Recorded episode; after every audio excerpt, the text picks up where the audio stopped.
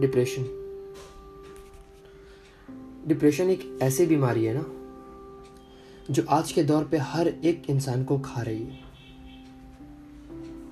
कौन डिप्रेशन से सुसाइड नहीं कर ले रहा, कौन नहीं जी पा रहा, कौन आगे नहीं बढ़ पा रहा,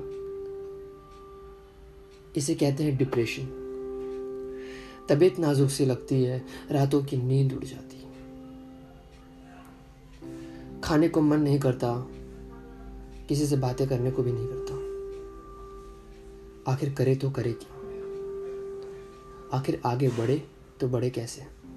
आखिर इस चीज़ों से लड़े कैसे? आखिर इनसे फाइट करे कैसे?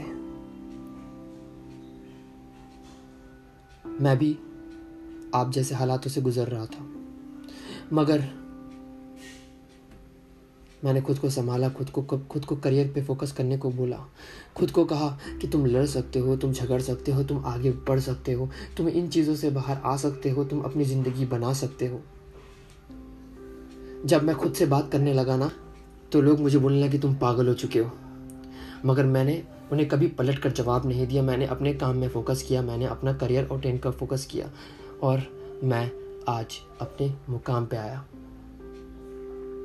आज भी मैं मेहनत कर रहा हूँ, क्योंकि कोई भी ज़िंदगी में परफेक्ट नहीं होते, हर लोग बेटर होते हैं और अपनी ज़िंदगी को अच्छी बनाने की कोशिश करते हैं। किसी के लिए किसी की ज़िंदगी नहीं रुकती और किसी के जाने से किसी की ज़िंदगी ख़त्म नहीं हो जाती। अगर आप मेहनत करोगे तो लोग आपके पास चल कर आएँगे। ये बात कोई कहावटी नहीं है, कोई बनावटी नहीं है। ये सच्चाई है। ये सच्चाई है कि लोग आपके काम को पूछते हैं कि आप करते क्या हो। अगर आपके काम अच्छे होगी तो लोग आपसे बातें करना शुरू करेंगे। और ये बात फैक्ट है और ये बात सच है। क्योंकि इस ज़माने में जिसकी कोई काम नहीं होती, वो कोई काम का नहीं होता। और जिसका जो वजूद होता है ना तो उसके काम की वजह से उसे जाना जाता है। तो हमेशा मेहनत करते रहो। डिप्रेशन क्या है? आता है, जाता है। किसी को पैसे की प्रॉब्लम किसी को घर का प्रॉब्लम किसी को किसी चीज़ की प्रॉब्लम किसी को लड़की का प्रॉब्लम किसी को गर्लफ्रेंड बॉयफ्रेंड का प्रॉब्लम किसी की शादी में किसी को शादी का प्रॉब्लम किसी को फैमिली बनाने का प्रॉब्लम किसी को बच्चे की प्रॉब्लम हर एक प्रॉब्लम की वजह से डिप्रेशन आपकी ज़िंदगी में शिकार करता है आपका। अगर आप उसके शिकार बनते हो तो आपकी ज़िंदगी नर्क बना देता है वो।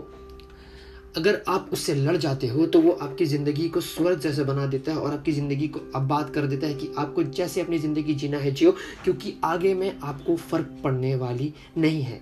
और ये डिप्रेशन जैसी चीज़ आप खुद से ही लड़ सकते हो, आपकी कोई मदद नहीं करेगा। आज है, कल नहीं है।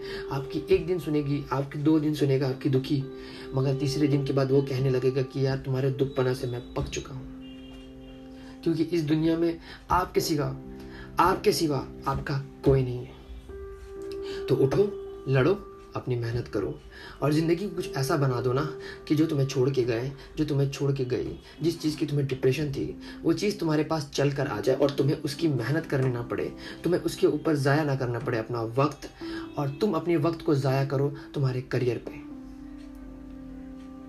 तो इसी के साथ मेरा आज का पॉडकास्ट खत्म होता है। मैं राशिद खान, अगले बार आपको नए टॉपिक में पॉडकास्ट ला दूँगा। तो तब तक के लिए मुझे फॉलो करें और मुझे फॉलो करने के बाद प्लीज़ प्लीज़ प्लीज़ लाइक कर दें और सबको शेयर कर दें। Please thank you so thank you so much for listening to my voice